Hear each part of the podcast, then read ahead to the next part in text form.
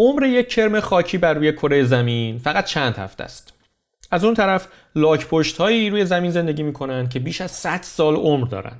در بین پستانداران موش ها چند سالی بیشتر عمر نمی‌کنن ولی نهنگ قطبی به سادگی می‌تونه تولد 200 سالگیش رو هم جشن بگیره.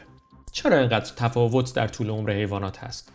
این سوالیه که در 57 مین اپیزود پادکست مختصر و مفید به دنبال جوابش میریم. من اردشیر طیبی هستم.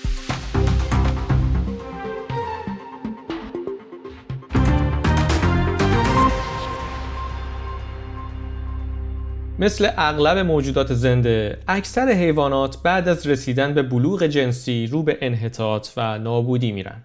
پروسه‌ای که ما بهش میگیم پیری. اما پیر شدن واقعا یعنی چی؟ عوامل مؤثر در فرایند پیری بسیار متعدد و پیچیده هستند. اما پیر شدن رو میشه به طور خلاصه مرگ و از کار افتادگی سلول ها توصیف کرد. سلول های ما وقتی که جوان هستیم به طور مداوم خودشون رو بازسازی می‌کنن. سلول های مرده جاشون رو به سلول های جوان میدن و اما هر چقدر که سن ما بیشتر میشه این پروسه آهسته و آهسته تر میشه تا اینکه در نهایت متوقف میشه و بدن به جایی می‌رسه که دیگه سلول های ما نمی‌تونن کارای کافی از خودشون نشون بدن و با سلول های جوانتر جایگزین بشن.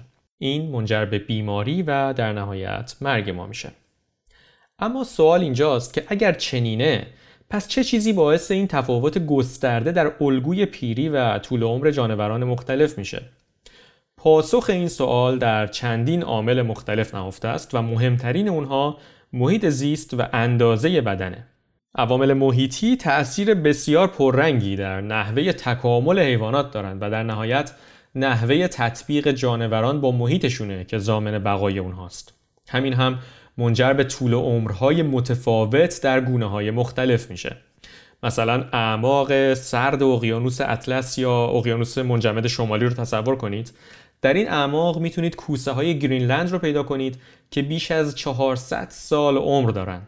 در همین دریاها صدف دو کفه‌ای قطبی بالای 500 سال عمر می‌کنه یا از اون شگفت انگیزتر اسفنج های شیشه قطبی هستند که می‌تونن در آبهای یخزده تا ده هزار سال عمر کنن. در یک چنین محیط های سردی ضربان قلب و سوخت و ساز بدن تا حد بسیار بسیار زیادی پایین میاد. محققین معتقدند که همین ها باعث افزایش طول عمر اون حیوونا میشه. موضوع دیگه بحث سایزه. وقتی یه پای اندازه وسط باشه اگر نگیم همیشه اما با تقریب خوبی میشه گفت که موجودات هرچه بزرگتر باشن بیشتر هم عمر می‌کنن. برای مثال یک فیل یا نهنگ خیلی بیشتر از یک موش عمر می‌کنه و موش ها هم خیلی بیشتر از مگس ها و کرم ها بعضی از این موجودات کوچیک مثل کرم و مگس به خاطر عملکرد سلولیشونه که عمر زیادی ندارن. اونها اغلب از سلول هایی ساخته شدن که قابلیت تقسیم سلولی ندارن و بنابراین سلول های آسیب دیده نمی‌تونن با سلول های جوانتر جایگزین بشن و در نتیجه بدنشون زودتر پیر میشه. سایز در تنازع بقا هم نقش زیادی داره. حیوانات کوچکتر خیلی راحتتر می‌تونن شکار بشن.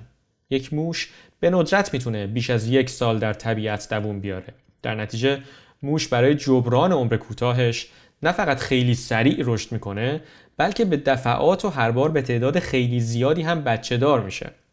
برعکس حیوانات بزرگ در مقابل شکارچی ها مقاومتر هستند و همین بهشون زمان کافی میده که چندین بار در طول حیاتشون زاد و ولد کنن.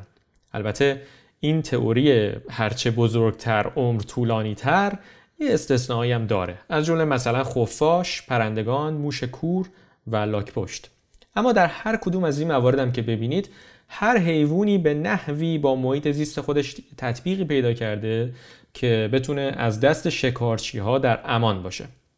حالا احتمالا دارید به این فکر می‌کنید که اگر سایز و محیط زیست دو عامل اصلی در طول عمر هستند چرا جانورانی که در یک محیط زندگی می‌کنن و تقریبا هم اندازشون شبیه هم دیگه است طول عمرهای متفاوتی دارن در این موارد تفاوت‌های ژنتیکی مثل نحوه پاسخدهی هر سلول به تهدیدهای زیستیه که منجر به تفاوت طول عمر در جانوران میشه. حالا ما انسان ها چی ما انسان ها در حال حاضر به طور میانگین 71 سال عمر می‌کنیم. خانم یه قدری بیشتر آقایون قدری کمتر. این 71 سال حتی نزدیک به رکورد مسنترین موجودات کره زمین هم نیست. اما اما ما انسان ها در یک چیزی از بقیه بهتریم و اون افزایش طول عمر خودمونه. در قرن 19 هم میانگین عمر انسان چیزی حدود 50 سال بود و وقتی یک فرد 50 سالش می‌شد دیگه می‌گفتن که پاش لبه گوره. اما از اون زمان تا کنون ما با پیشرفتی خیره کننده عوامل مؤثر بر طول عمر خودمون رو مثل عوامل محیطی و تغذیه‌ای بهبود دادیم. ما از بسیاری جانداران کمتر عمر می‌کنیم اما تنها موجوداتی هم هستیم که سرنوشتمون رو به دست خودمون گرفتیم و دور نیست زمانی که به عمر جاویدان برسیم. البته به شرط اینکه قبل از اون خودمون با دست خودمون خودمون رو منقرض نکرده باشیم.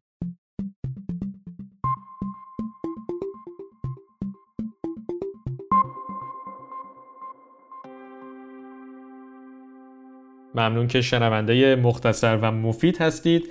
اگر آنچه که در این اپیزود رو شنیدید دوست داشتید لطفا لینکش رو برای حداقل یک دوستتون هم که فکر می‌کنید این موضوع می‌تونه براش جالب باشه ارسال کنید. آنچه که میشنیدید رو من از ارائه ژائو پدرو دماگالس یاد گرفته بودم. من اردشیر طیبی هستم و این 57 مین اپیزود پادکست مختصر و مفید بود.